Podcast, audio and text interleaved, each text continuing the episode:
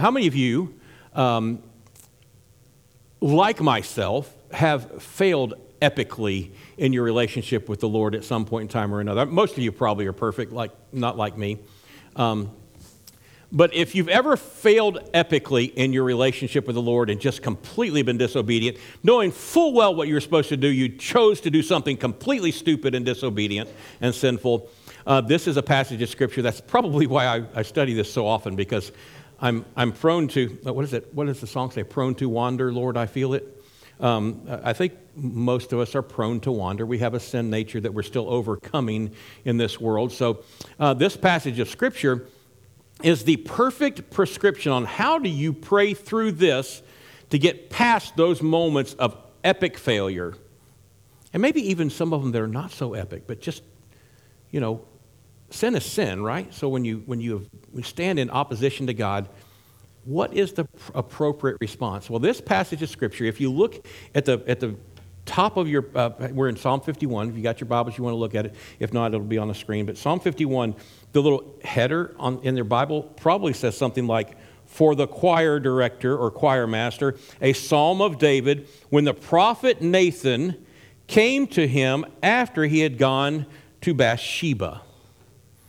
So we think of King David in high and exalted terms. You know, we think of him, the Bible tells us he's a man after God's own heart. You know, he's, you know, Jesus is in the, in the lineage of David, and, and he's that king that everybody holds up. But I cannot, for the love of everything, I cannot think of anyone in Scripture who failed more epically than David did in this specific thing with Bathsheba.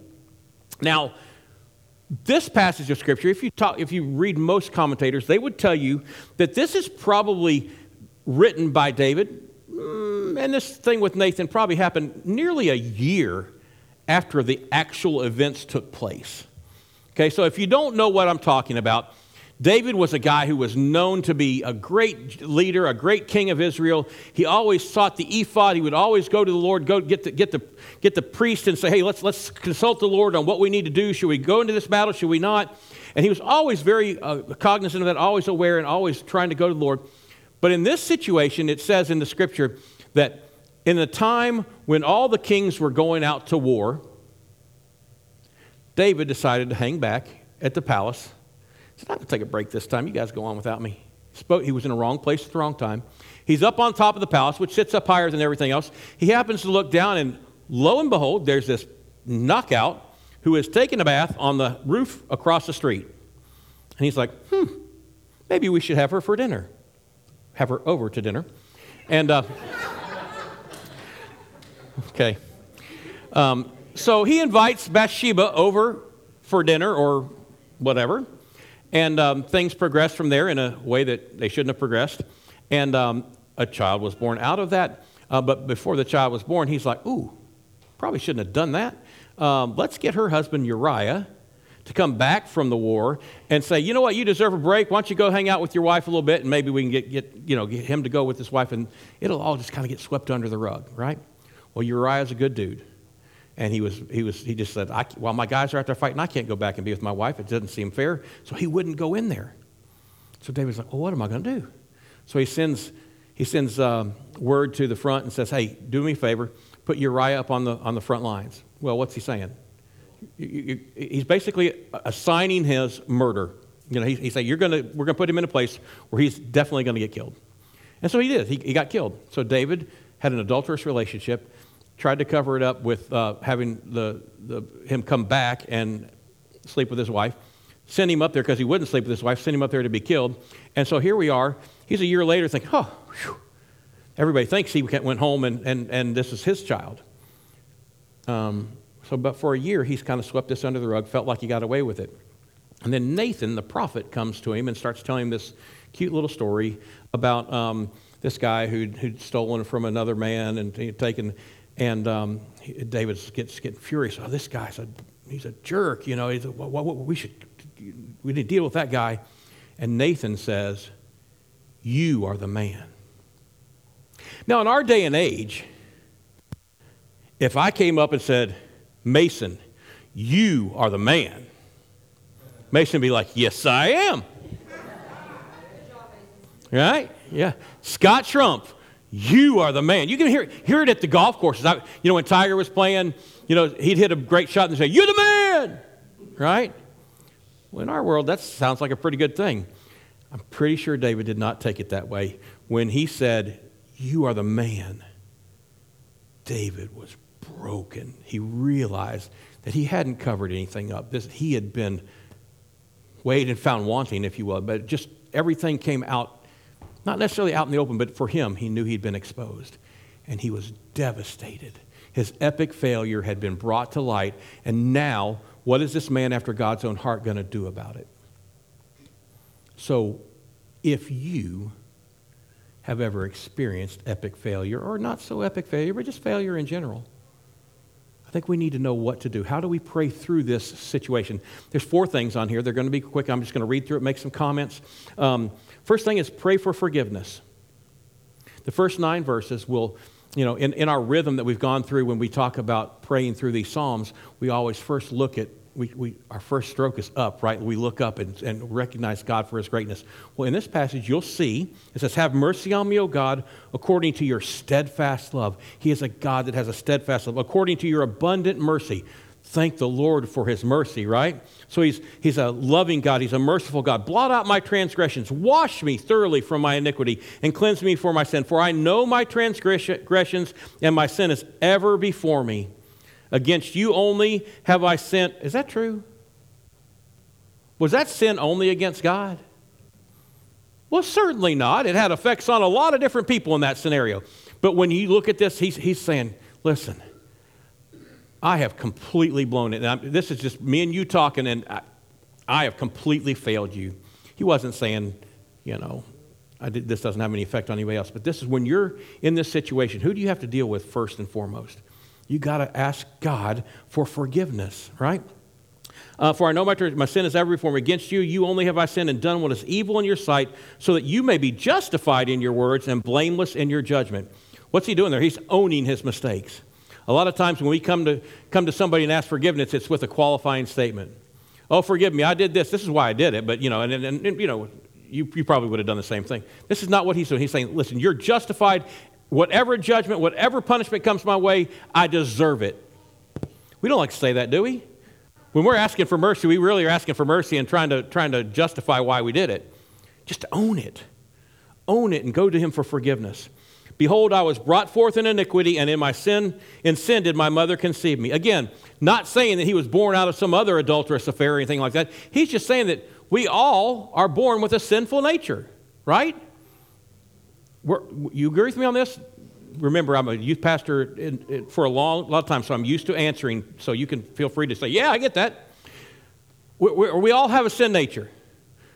The, once we come to Jesus, we're made righteous by position, but we still are struggling with this sin nature, and we know that this is how we were born. So we're struggling with this. I get this. I was born into this sin nature. Behold, you delight in truth in the inward being, and you teach me wisdom in the secret heart. Purge me with hyssop and I shall be clean. Wash me, and I will be whiter than snow. Let my let me hear joy and gladness. Let the bones that you have broken rejoice. Hide your face from my sins. Blot out all my iniquities. There's so many beautiful images there, or painful images. The purge me with hyssop thing. In the, in the uh, sacrificial law, they would use hyssop, this is leaves, hyssop leaves, and that would be how they would apply the, Pass, the blood from the Passover lamb. They would apply it with hyssop, with, with hyssop leaves. Uh, even in some of the, the uh, anointing, uh, the, the holy water and the anointing stuff that they would, they would use hyssop in those atonement practices. So this is one of those things saying, wash me clean with the hyssop. You know, this, this part of that sacrificial thing. Um, uh, the whole concept of the, the bones that you have broken rejoice you know and i don't i can't really know whether this is true or not but in preacher lore um, i feel like every preacher has told this story and i really cannot verify whether it's true or not but um, you'll follow it anyway you know that picture that of jesus walking around with that lamb or sheep around his he's got it on his shoulders around his neck have you seen that picture that old image? Well, the story about that, that everybody tells, every preacher's told the story, I feel like, that when a sheep would get a little crazy and start wandering off, you know, and put himself in danger because he's wandering away from the, the shepherd and wandering away from the flock, you know, one of the things that a, a, shepherd might do would be take that, that lamb and actually break its leg and then carry it around so it would become completely dependent on the shepherd and know that it needs to stay near. Uh, I don't know if it's really true or not, but the image is, is there. And I, if you hold on to that thought for a minute, you know, when he says, Let the bones that you have broken rejoice, you know, whatever you need to do to make me completely dependent on you, I'm coming right now asking your forgiveness. Do whatever, I'm owning it. I need you to do whatever it takes to bring me, make me right with you again. Do you hear the desperation and the links of ownership here? We're not generally good at owning our mistakes. In fact, Scripture in James tells us that we should confess our sins to one another and pray for one another so we can be healed. But what does the church normally do? We say, Look at what I do really well. And they, we hide these things back here that, oh, yeah, I have a problem with this and I have a problem with that, but I'm not going to tell you about that. I'm going to put my nice clothes up on Sunday and I'm going to come out here and I'm going to sing and I'm going to raise my hands and I'm going to do all this stuff. But this to me is just, get, in order for him to blot it out and to really accept your, you know, if you want forgiveness, you got to own it. I mean, and own it all the way. So that's the first thing. Second thing is pray for restoration. Um, I think it was Matthew Card back in the 90s wrote this really cool song, uh, and I sang it forever Created me a clean heart. And that's what this passage says Created me a clean heart, O God. Renew a right spirit within me. Cast me not away from your presence, and take not your Holy Spirit from me. Restore to me the joy of your salvation, and uphold me with a willing spirit. Now, there is a, there, there's a group of scholars and biblical scholars that would tell you this is, this is not applicable to us today. It's just not applicable because we, we, we live in a new covenant. We've got grace to cover this stuff. So we don't need a, we don't need a clean heart. We've got a clean heart. We don't, we don't need a, a, a right spirit because we've got the right spirit within us. We don't have to ask God to, to not cast us away from his presence because we're assured that his presence is ever with us, right? He's Emmanuel, he's, he's God with us. We don't need to ask these things. Okay. In the, in the very technical, I, I 100% agree with all those things that I just, that those people would say. But I think in the context of what we're talking about here, when we're failing God, when we have failed God, I think that one of the things that has come out of that mindset is that we have a lot of people in the church that embrace the grace, but they do not, that's all they grab. They grab the grace and not any of the responsibility that comes from the relationship. Um, and, and I'll tell you that it's very clear in, in, in Romans uh, chapter 6 where Paul says, What? Should we just go on sinning so that we can get more grace? And probably the most emphatic statement in the Bible is what follows that. And in the Greek, it's me genoito is the, is the Greek word for that. And it means heaven forbid, or may it never be. We don't live our lives saying, hey, I've got grace for, that covers everything I can do, so I'll do whatever I want. I was, um, I followed Jen and Chris. Um, this one I did follow them, but they were they were out in uh, in Vegas this week, and uh, I had uh, some work things going on. I had a group of I was meeting out there, and you know Vegas is, I mean, it's called Sin City for a reason. And uh, I found myself in some places out there that I'm like, what in the world? You know, why am I here? What am I, why, am I, why am I sitting through this? And, you know, I was with a group of people and I, I found myself in a place that, I, you know, at, at my place in life, I've been knowing Jesus almost 50 years now. Um, next year it'll be 50 years I've been uh, a, a, believer. That's, I can't believe I'm even that old. Um, but I found myself like one night the group was all getting out and was kind of building community in this group and, and they were down we were staying at one of the New York New York it's a resort and casino and stuff like that and having our meetings in there and so uh, we went to see a show came at dinner and show came back to the place and uh, some of them walked back. So I got in the hot tub and I was like oh that's cool. I'll just my back's hurting. I'll get in the hot tub. And and uh, then I saw a picture. They'd gotten back. Some of them had walked back and and they were all down there everybody but me. And I'm like oh, I really should go down there. And I'm not sure, I mean, I, I feel like I didn't make a mistake. It wasn't one of those things, but I ended up following those guys around, and I, I got back in like 3.30 in the morning. We closed down some bar, um, and I'm like, And, and I found my, I was just kind of hanging out there trying to make sure other people didn't make. And in that situation, I've never had a drink of alcohol, and I'm, there's nothing about that bar that was going to make me want to drink alcohol. Uh, nothing about the crazy women dancing on the, on the bars was going to make me want to do something stupid and, and cheat on my wife. I, I, it wasn't like I was in jeopardy of becoming, but it's not a place where some of, some of us should go, and it's probably not a place I'd ever want to spend a lot of time. But in that situation, I didn't feel, I didn't feel terrible about it. I just I felt really sorry for people that lived that way. I mean, I was, a, a group of people had come over from Ireland to celebrate a birthday, and they connected to our group. And, and there was one poor one little, I say one little girl, she's 40 years old. Um, they were celebrating her birthday, and she was so drunk like falling down drunk. And I, I, just kind of felt like I was following her around just to make sure she didn't bust her head on the ground or these guys from Germany that seemed to be following her around weren't going to end up doing something stupid and taking advantage. I, I just felt like I was sort of. But we're, we can't put ourselves in a place where we keep falling like that. And when we do, we need to ask for restoration. You find the forgiveness, then we pray for restoration, right? Create in me a clean heart. You don't get a clean heart by, by going into the bars and going to the. That's not where you get a clean heart. Do we need a, a new heart? When we come to Jesus, we've got a new, we're, we're made new, right? We've got a new heart. But we also have to guard our hearts, right? And that, the scripture's pretty clear about guarding our hearts. Best place to go to guard your hearts, probably not Coyote Ugly. Okay? I mean, just uh, this is just me confession, whatever, you know. Um, but uh, it's just it's crazy. You got to guard your hearts. What I do think is very, very ap- appropriate for most Christians is that last line Restore to me the joy of my salvation, of your salvation. I think there's a lot of us who know who we are and whose we are. Um, but because of the small failures and because of the difficult times, there's not a lot of joy in a lot of our lives. And I think that for, if maybe that's why the church is less powerful in the world, because we're just not as joyful as we should be if we have Jesus in our hearts. So we pray for forgiveness, we pray for restoration, we pray for strength through brokenness, and this is where that song came in that we that we sang. You know, uh, listen to this. Then I will teach transgressors your ways, and I will return to you.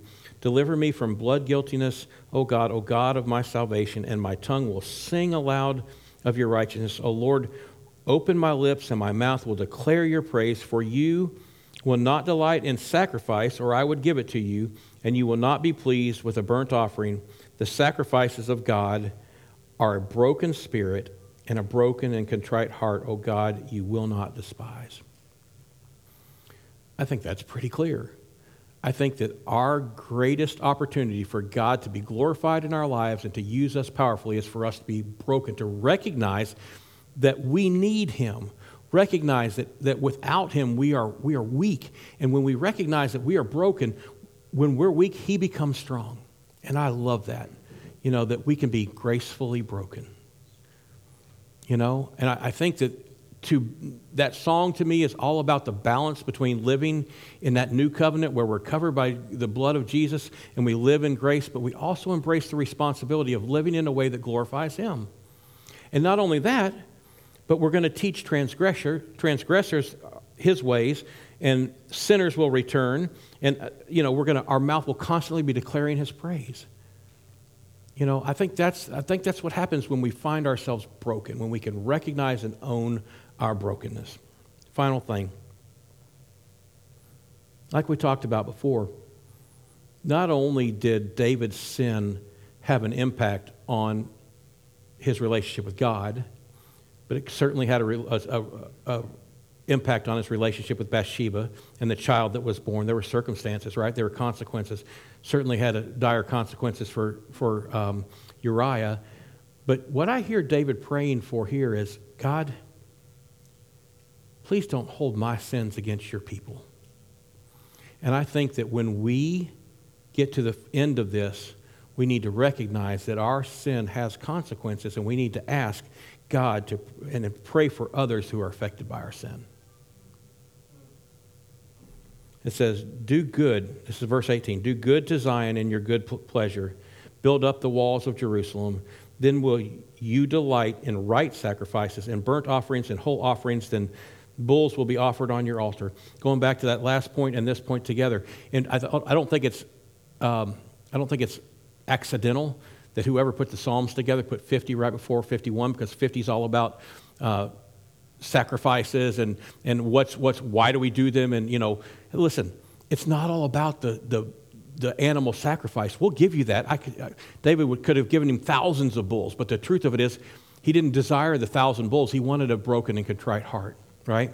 And that's a right sacrifice. You delight in right sacrifices. But listen, there are sometimes when our failure has a strong impact on other people, and we need to ask God and pray for those other people. And it might mean that we not only have to ask God for forgiveness and pray for them, but you may actually have to go to that person and rebuild a relationship that you've broken through your sin.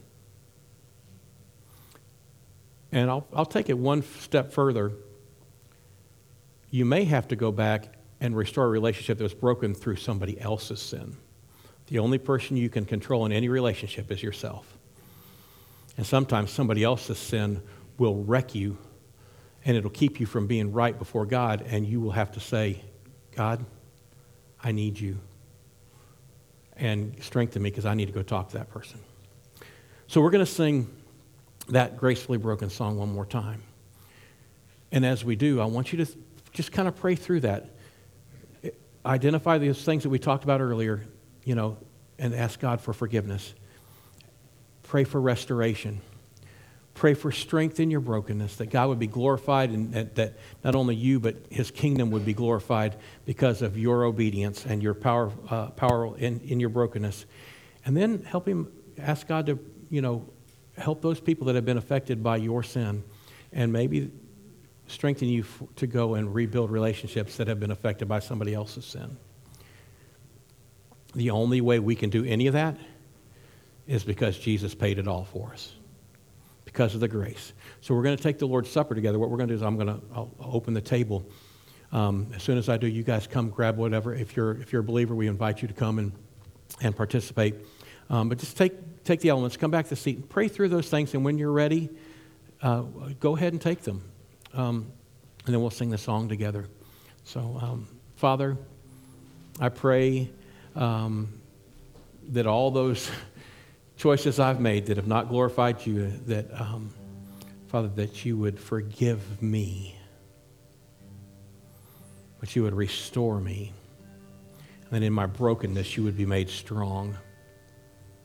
And Father, for those who've been affected by my choices, by our choices, Father, I pray that you would not take your hand of blessing off of them, but Father, just bless them and Father, help us restore relationships on, on that horizontal level, just as if we're trying to restore them with you. And I pray this in the powerful name of your Son, Jesus, who makes it all possible.